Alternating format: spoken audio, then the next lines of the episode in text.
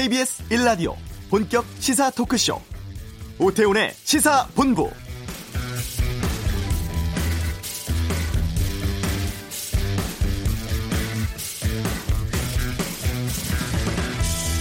더불어민주당이 여러 개혁 법안 가운데 공수처법을 우선 협상에 처리한다는 방안을 추진하겠다 이렇게 밝혔습니다. 이에 대해 자유한국당은 공수처는 절대 안 된다. 검찰 개혁 핵심은 검경 수사권 조정을 통한 검찰 독립성 확보인데 민주당은 공수처를 통해서 조국 전 장관에게 피난처를 만들어 주려는 속셈이다. 이렇게 반발하고 있습니다. 이런 상황 속에서 민주당이 나머지 야당들과 공조가 가능할지가 핵심 변수로 떠오르고 있는데요. 여야 4당 합의로 이르면 이달 말에 공수처법만 먼저 표결할 수도 있는지에 대한 셈법이 중요해졌습니다. 지금까지는 바른미래당, 평화당, 정의당 쪽은 유보적인 입장 밝히고 있는데요. 한편 문희상 국회의장이 개혁 법안 처리에 대해서 여야 합의가 최선이다. 하지만 법이 정한 의장 권한으로 사법 개혁안을 꼭 상정할 것이라고 강한 의지를 드러내기도 했습니다.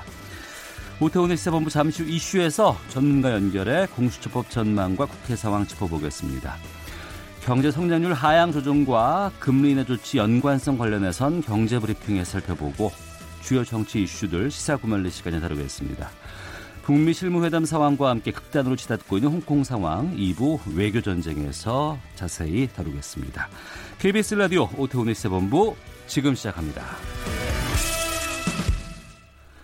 네, 이 시각 가장 핫하고 중요한 뉴스들 정리해드리는 시간입니다. 방금 뉴스 KBS 보도본부 박찬영 기자와 함께합니다. 어서 오십시오. 네, 안녕하세요. 예.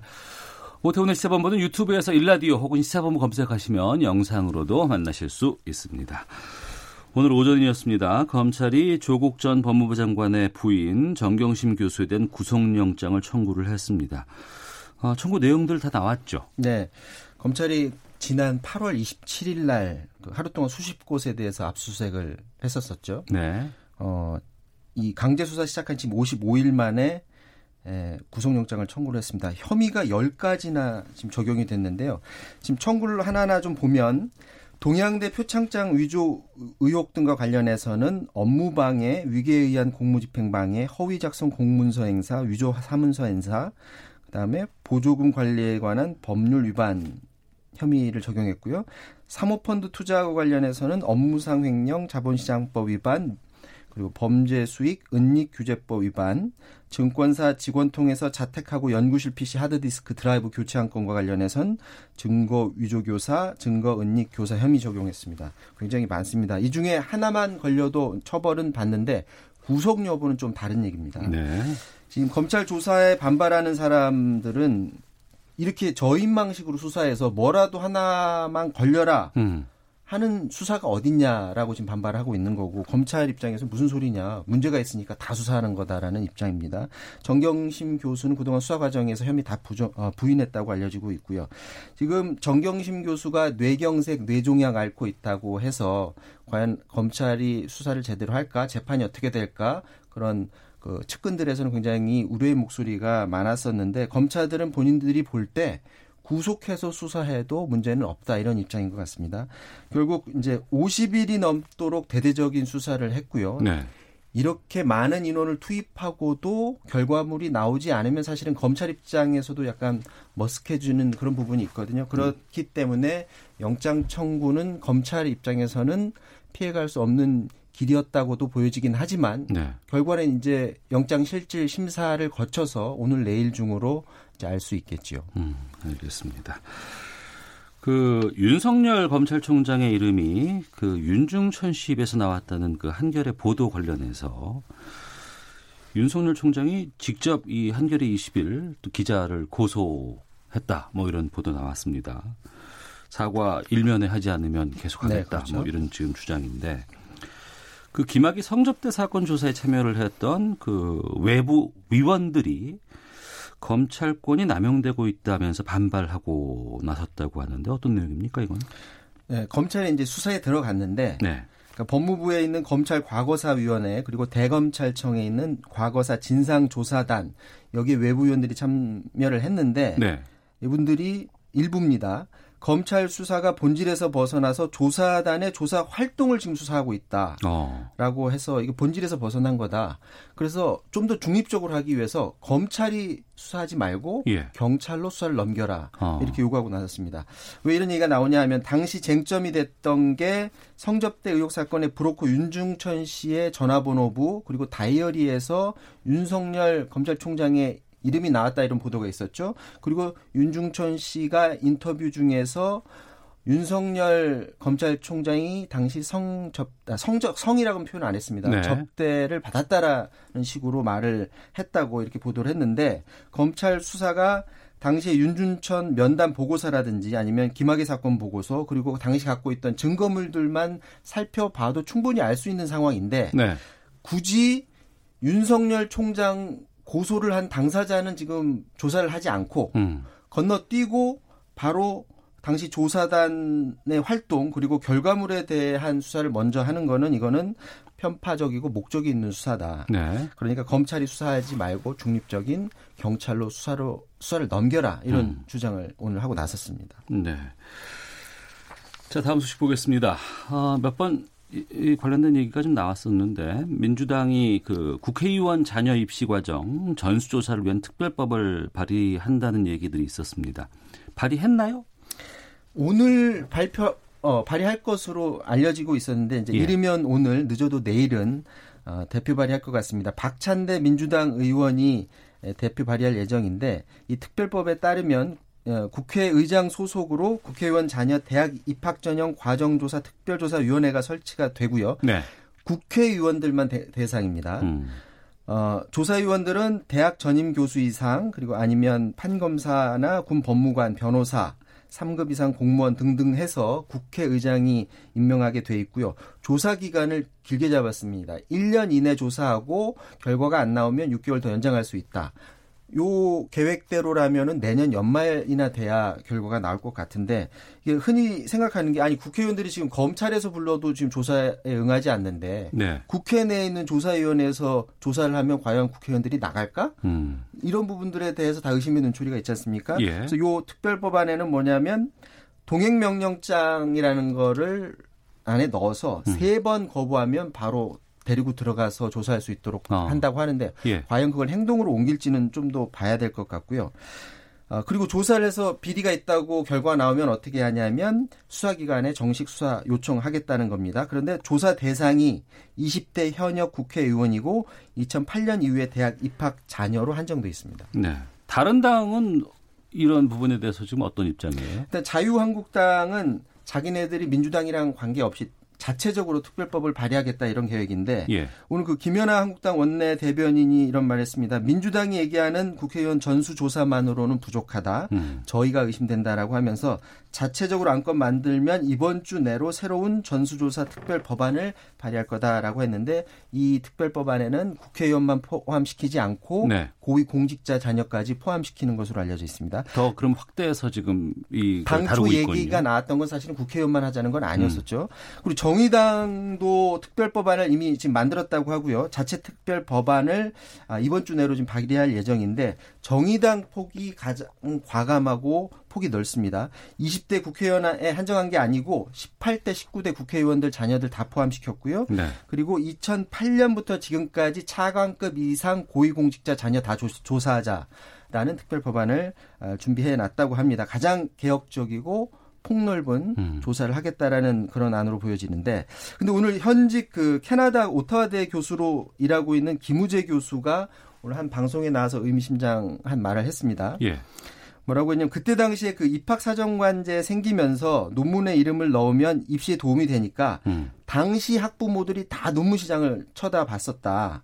심지어 동료 교수들이 다른 교수의 아는 사람 자녀를 그 고등학교 소속으로 논문에 이름을 쓰지 않고 교신 저자 소속으로 묻어서 넣으면 들키지 않았을 거다라고 하면서 지금 조사를 그 DBPR라고 이 논문 검색하는 그런 웹사이트 있지 않습니까? 이걸 뒤져서 하는데 만일 해외 학술지를 제대로 철저하게 뒤지면 음. 앞으로 지옥이 열릴 거다라는 어. 말을 했습니다. 그 말은 엄청 많은 상류층에 있는 사람들이 입시 비리를 저질렀을 것이다라는 그런 얘기인데 국회의원 자녀나 그 고위공직자 자녀들이 이제 모두 상류층 자녀들이다 보니까 아마 당시에도 유혹에 빠지기 쉬웠을 것이다라고도 해석할 수 있을 것 같습니다. 알겠습니다.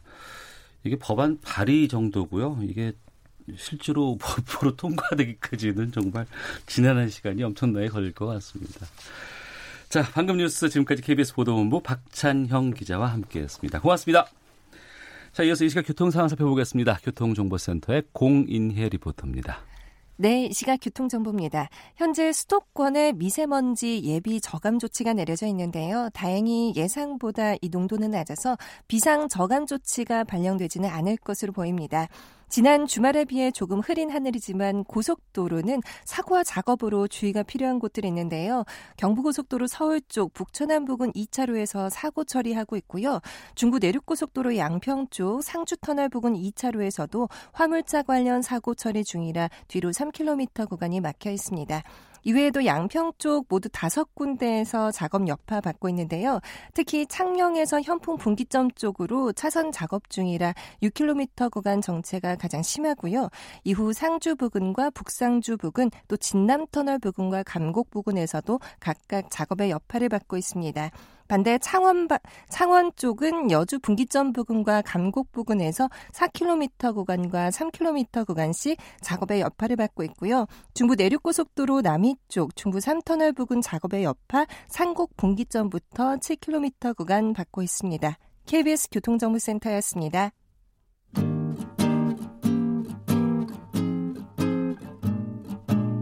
KBS 1라디오 오태훈의 시사본부 여러분의 참여로 더욱 풍성해집니다. 방송에 참여하고 싶으신 분은 문자 9730번으로 의견 보내주세요. 짧은 문자는 50원, 긴 문자는 100원의 정보 이용료가 붙습니다. 애플리케이션 콩과 마이케이는 무료고요. 시사본부는 팟캐스트와 콩, KBS 홈페이지를 통해 언제나 다시 들으실 수 있습니다. 많은 참여 부탁드려요. 네. 앞서 말씀드렸습니다만 민주당이 아, 개혁 법안 가운데 공수처법을 우선 협상에 처리하자 이런 방안을 지금 추진하고 있습니다. 자유한국당은 공수처는 절대 안 된다는 입장이죠. 여야 공방이 거셉니다. 임지봉 서강대 법학전문대학원 연기, 교수님 연결해서 좀 말씀 나눠보겠습니다. 안녕하십니까? 안녕하세요. 예. 교수님께서 보시기에는 지금 그 패스트 트랙 올라가 있는 국회 차원의 검찰 개혁안 그리고 그동안 법무부에서 추진해 왔던 검찰 개혁안 전반적으로 어떻게 보고 계신지 궁금합니다. 예, 방향은 잘 잡고 있다고 보고요. 예. 어, 세 가지 다 그러니까 국회에 올라가 있는 공수처 법안, 또 검경 수사권 조정 법안, 음. 또 정부에서는 이제 법률이 아니라 네. 이제 대통령령이나 법무부령으로 이제 바꿀 수 있는 그러한 검찰 개혁안들을 내놓고 있는데요. 네. 세 가지 다 공통적으로는 검사에게 집중된 광범위한 형사 절차상의 권한을 이제 분산시킨다는데 네. 어, 의미가 있고요. 그 권한 분산을 통해서 어, 그 무소불위의 권력 집단화되어 있는 검찰의 에, 그 권한을 통제한다는데 음. 그 의미가 있다고 볼 수 있겠습니다. 네, 무소불위의 권한 예, 그리고 예. 검찰에게 주어진 아, 그런 특권들 예. 강력하게 집중된 권력들 가장 큰 문제는 뭐라고 보시는 거예요? 그 결국은 저 검사가 예. 형사 절차에서 수사권을 가지죠. 네. 예. 특수부 같은 데서는 직접 수사를 합니다. 음. 그리고 어, 형사부 사건의 경우는 이제 수사권을 경찰이 행사하지만 네. 검사가 수사 지휘권이라고 해서 경찰의 수사를 이렇게 지휘할 수 있게 돼 있습니다. 그리고 수사가 끝나면 이제 기소할 것이냐 말 것이냐 기소 여부에 관한 결정 권한이 검사에게만 독점이 돼 있습니다. 네. 그리고 재판이 끝나고 형이 선고되면 형 집행권도 검사가 가집니다. 어. 그렇기 때문에 형사 절차에서 재판권 법관이 가지는 재판권을 제외한 모든 권한을 검사가 가지고 있다고 볼 수 있고요. 네. 이러한 집중된 권한 때문에 사실은 어, 일부 정치 검사를 중심으로 이 검사의 권한 오남용이 있었던 것이죠. 그 음. 검사의 권한이 남용된 경우는 과잉 수사라든지 네. 무죄가 될 걸 알면서 어, 무리하게 기소하는 그런 음. 사건들, 예를 들어서 피디 수첩 사건 같은 것들이 검사의 권한 남용에 의가 될 수 있겠고요. 네. 또 검사의 권한 오용으로는 예를 들어서 같은 검사에 대해서는 음. 제19 감사기식 그런 수사권 을 행사하지 않았습니까? 그리고 예. 무, 무혐의 처분을 내리고요. 음. 예를 들어서 김학의 전 어, 법무차관 사건 같은 것이 대표적인 예가 되겠습니다. 예. 그러면 지금 국회에서 뭐 공수처 설치한다거나 아니면 네. 검경 수사권 조정안 이거 통과하면은 방금 지적해 주셨던 그런 문제들을 좀 해결할 수 있을까요? 해, 해결을 뭐 하, 는데큰 기여를 하리라고 봅니다. 예. 특히 에, 검찰의 수사권 남용과 관련해서는 이제 에, 그 경찰이 수사권을 음. 어, 과거에는 이제 그 상하 관계에서 네. 이렇게 지위를 받았는데 이제는 대등한 관계에서 협조자적 관계에서 경찰이 수사권을 어, 검사와 같이 행사함으로써 음. 일종의 견제 역할을 해서 수 사권의 오남용을 막을 수 있고요. 네. 공천은 무엇보다도 가장 역사적인 의미가 예. 그동안 검사에게 독점돼 있었던 기소권, 음. 기소 독점주의 이거를 깨는 데 의미가 있습니다. 그렇기 때문에 수사권 조정안으로 수사권을 공수처법으로 이제 기소권을 분산시킴으로써 검찰을 이제 견제할 수 있게 되는 것이죠. 네. 정부도 이제 그 법무부 차원에서 네. 여러 가지 개혁안을 지금 만들고 시행하려고 하고 있고 또 국회에서 지금 말씀해 주셨던 뭐 여러 가지 사법 개혁안들 이 외에도 추가로 좀 이 검찰 개혁을 위해서 취할 수 있는 조치는 어떤 것들이 또 있을까요? 저는 이 지금 국회에 올라가 있는 두 개의 법안 예. 그리고 지, 지금까지 법무부가 발표한 이 검찰 개혁안들만 예. 충실히 이행돼도 어. 굉장히 검찰 개혁에 있어서는 음. 큰 진전이 있으리라 보고요. 예. 네. 어, 특히 이번에 정부가 어, 마련한 검찰 개혁안에는 이제 법률이 아니라 부령이라든지 대통령령의 개정으로 할 수 있는 것들은 거의 다 망라돼 있다고 네. 볼 수가 있겠습니다. 예. 예. 자, 서강대 법학전문대학원 임지봉 교수와 함께 이 검찰 개혁에 대한 의견들을 듣고 있는데요. 좀 공수처법 관련해서 좀 집중적으로 좀 말씀을 좀 나눠보겠습니다. 네. 지금 국회 논의 중인 공수처 설치 법안이 두 개 안이 있다고 들었습니다. 네, 그렇습니다. 백혜련 의원안과 권은희 의원안이 있다고 하는데 네. 네. 어, 뭐 공수처장 임명 방식이라든가 기소 여부 결정에서 좀 차이가 있다고 보는데 예. 어, 임지봉 교수께서는 어떤 안이 좀 더 적절하다고 보세요? 아 공수처장 임명 방식과 관련해서는 네. 그 백혜련 의원안 음. 이 적절하고요. 예. 두 개가 거의 대동소이한데 끝 부분만 다릅니다. 네. 그러니까 뭐냐면 국회 내 공수처장 후보 추천위원회라는 걸 만들어서 음. 일곱 음. 명의 위원으로 구성되는데 세 명은 이 당연직 법무부 장관이라든지 법원 행정처장이라든지 대한변호사협회장이 들어가고요. 네네. 네. 나머지 네 명에 대해서 여야가 추천하는 각각 2인씩이 들어갑니다. 네. 그래서 일곱 명이 되는데요. 이 일곱 명이 5분의 4의 찬성을 얻어서 공수처장 후보 두 명을 이렇게 추천하게 돼 있는데요. 예. 7명 중에 5분의 4면 6명입니다. 예. 그러니까 한 명 빼고는 다 찬성해야 되기 때문에 어. 야당이 추천한 몫이 두 명이기 때문에 예. 야당이 반대하는 분은 공수처장 후보도 못 되는 거죠. 어. 그렇게 해서 2인의 후보를 추천하면 그 2인 중에 한 명을 대통령이 이제 공수처장 후보로 지명을 하고요. 네. 다시 백혜련 의원안은 지명받은 그 1인에 대해서 인사청문회를 거치게 하고 있는데 네. 권은희 안은 더 나아가서 다시 국회 본회의에서 표결로서 어. 동의를 받아야 하게 예. 하고 있는 점이 차이가 있습니다. 어. 그런데 어, 국회의 동의를 얻어야 할 고위직에 대해서는 헌법에 규정이 있거든요. 예, 예.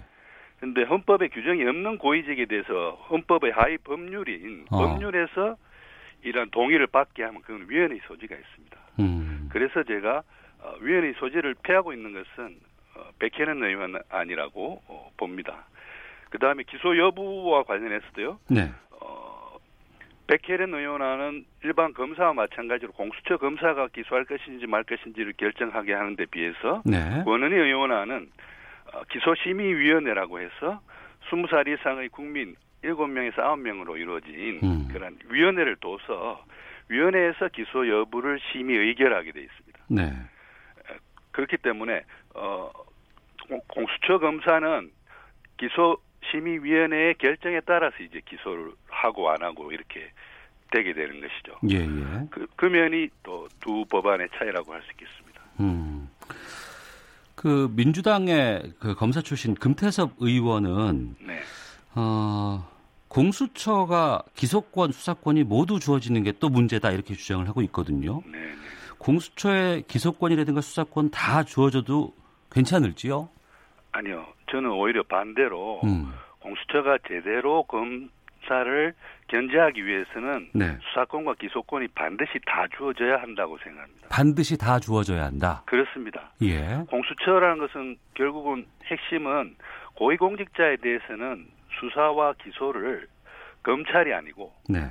공수처라는 별도의 독립기관을 만들어서 검사가 가지고 있던 수사권과 기소권을 분산시키는 데 있지 않습니까? 네. 그런데 예를 들어서 공수처에 고위공직자에 대한 수사권만 준다. 음. 그러면 기소는 다시 그 사건 수사를 한 후에 공수처가 그 기록이라든지 모든 걸 검찰에 넘겨가지고 검찰이 기소 여부를 결정하게 하는 것 아닙니까? 네네. 그렇게 되면 공수처가 검찰과의 관계에서 대등한 기관이 아니라 하급 기관이 되는 거죠. 네. 그렇게 되면 공수처의 설립의 핵심 취지가 검사의 이 과도한 권한을 견제하라고 있는 건데 음. 대등한 관계해야지 견제가 되는 것이지 네. 하급 기관이어서는 견제가 되, 제대로 될 수 없기 때문에 네네. 저는 공수처는 고위공직자에 대해서는 수사권과 함께 기소권도 가지는 것이 어. 공수처를 두는 그 취지에 부합하는 것이라고 생각합니다. 예. 이 공수처 관련해서는 다른 나라와 비교하는 얘기도 좀 많이 있던데요. 네네.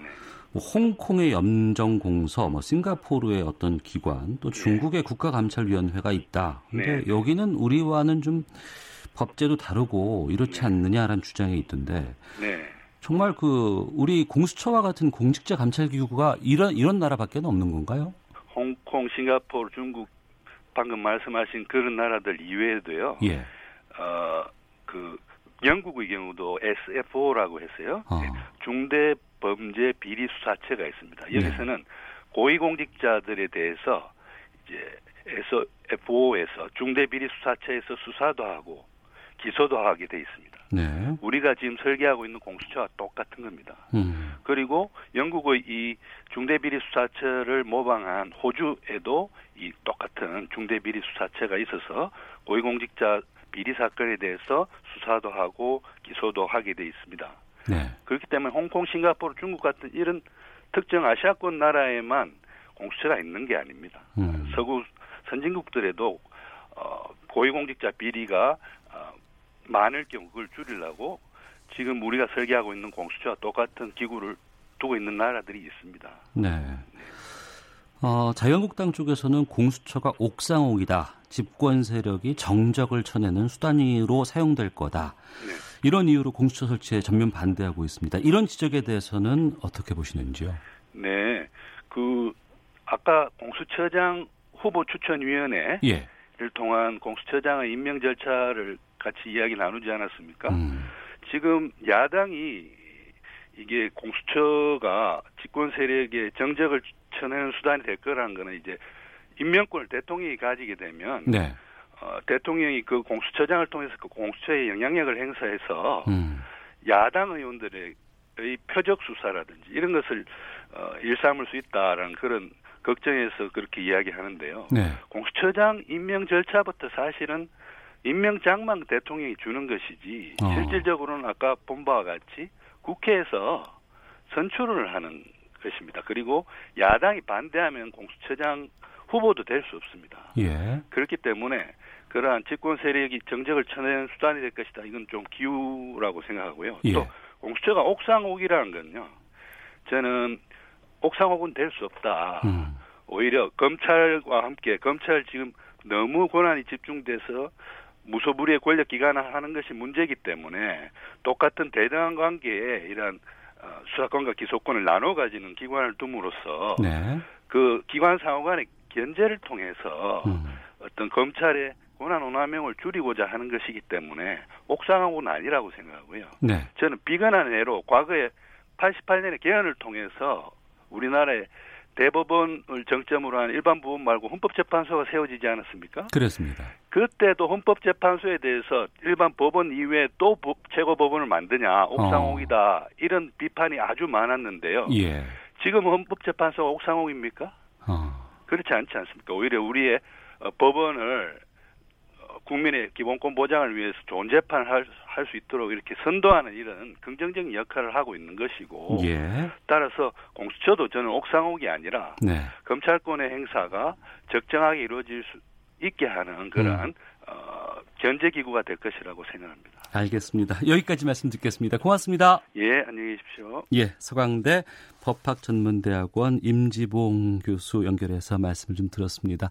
청취자 의견 좀 소개해 드리겠습니다. 1967번께서 지금 공직을 가진 사람들이 대부분 여당 사람들인데 이들을 수사하겠다는 공수 설치를 반대하는 자유한국당을 이해하기 힘듭니다. 집권 때를 대비해서 반대하는지 의심됩니다. K7573님, 공수처 설치하면 대통령의 권한을 강화하는 역할만 하게 될 겁니다. 다음 정권으로 미뤄야 합니다. 이주유님은 검찰 개혁뿐 아니라 사회 전체 개혁이 필요합니다. 정치권 학계 예술계 등 사회 지도층의 행태 의식을 바꾸려는 노력이 있어야 합니다라는 의견 보내주셨습니다.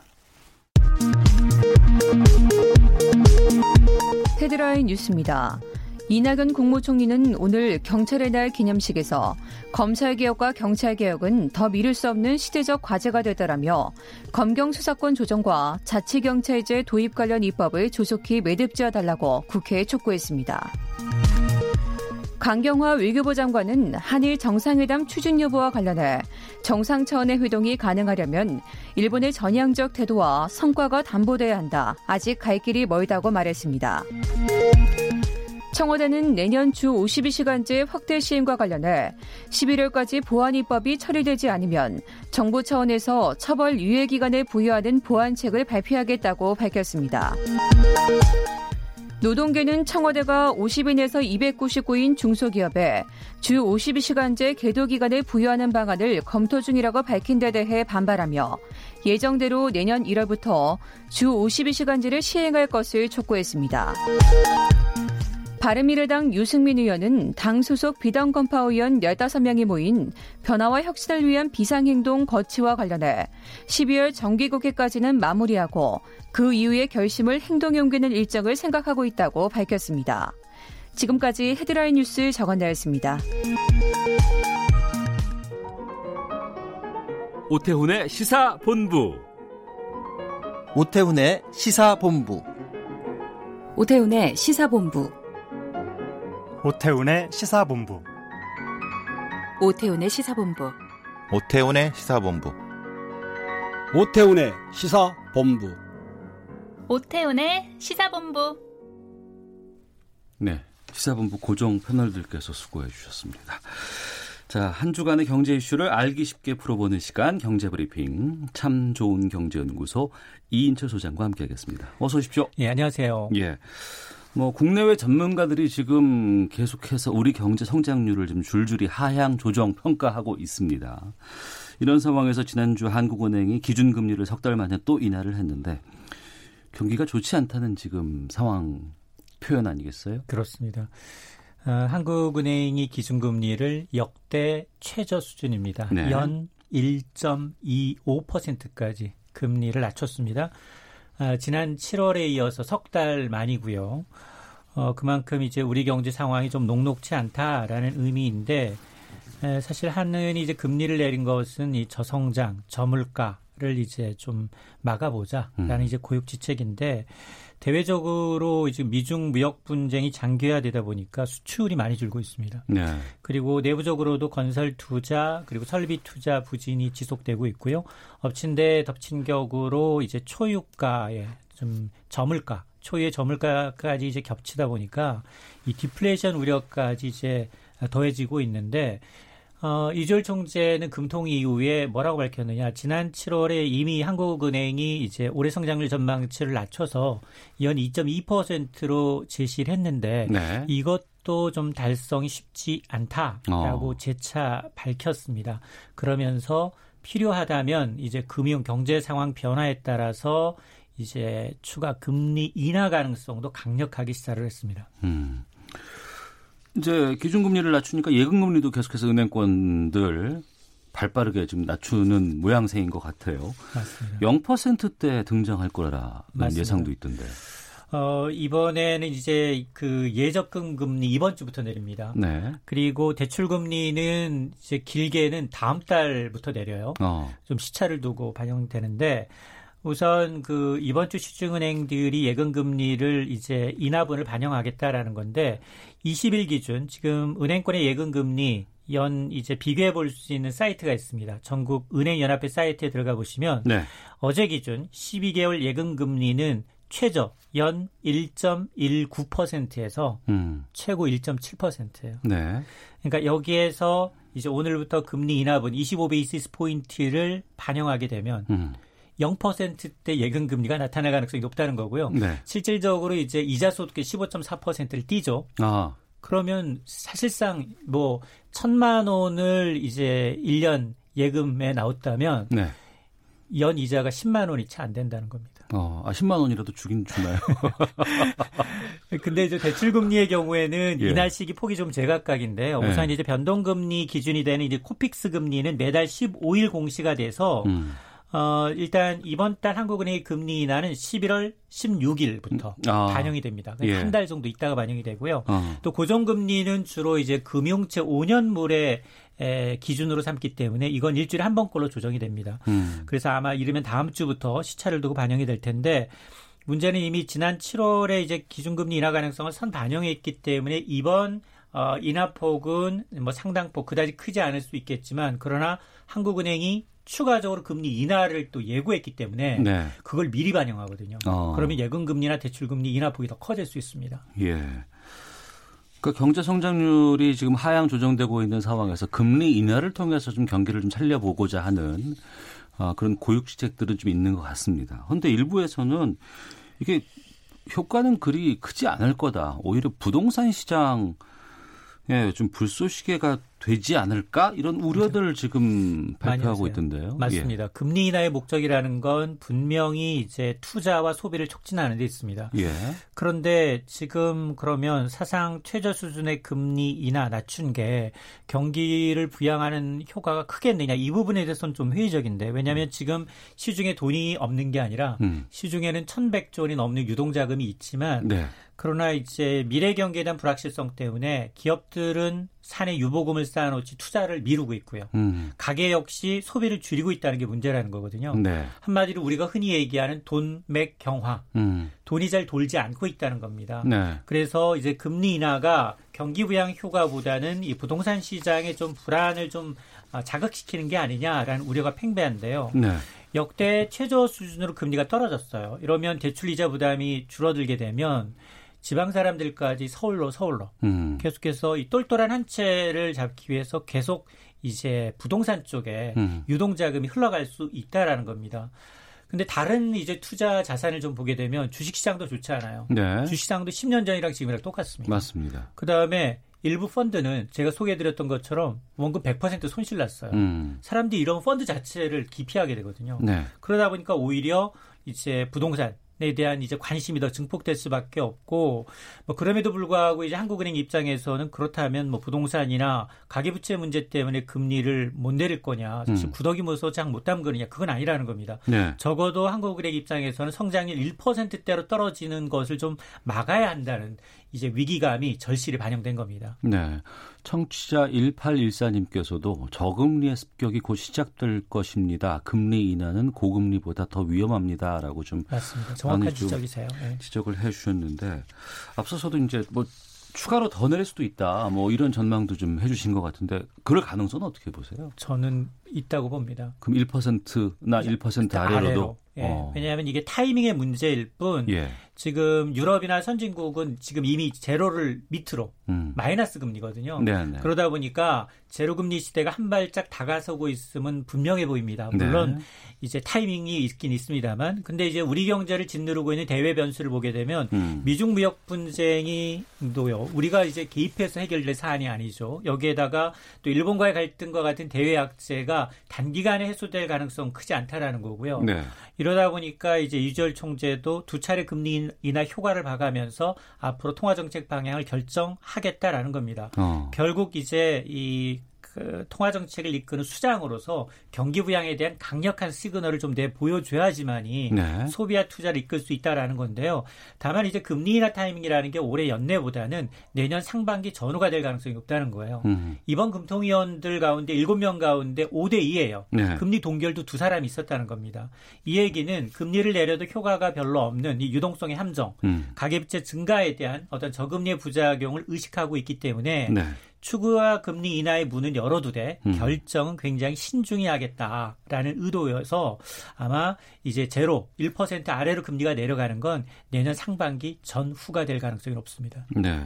금융통화위원회 직후에 문재인 대통령이 직접 경제장관 회의를 주재를 했습니다. 맞습니다. 이 자리에서 재정 확대라든가 건설 투자 확대를 주문했다고요? 맞습니다.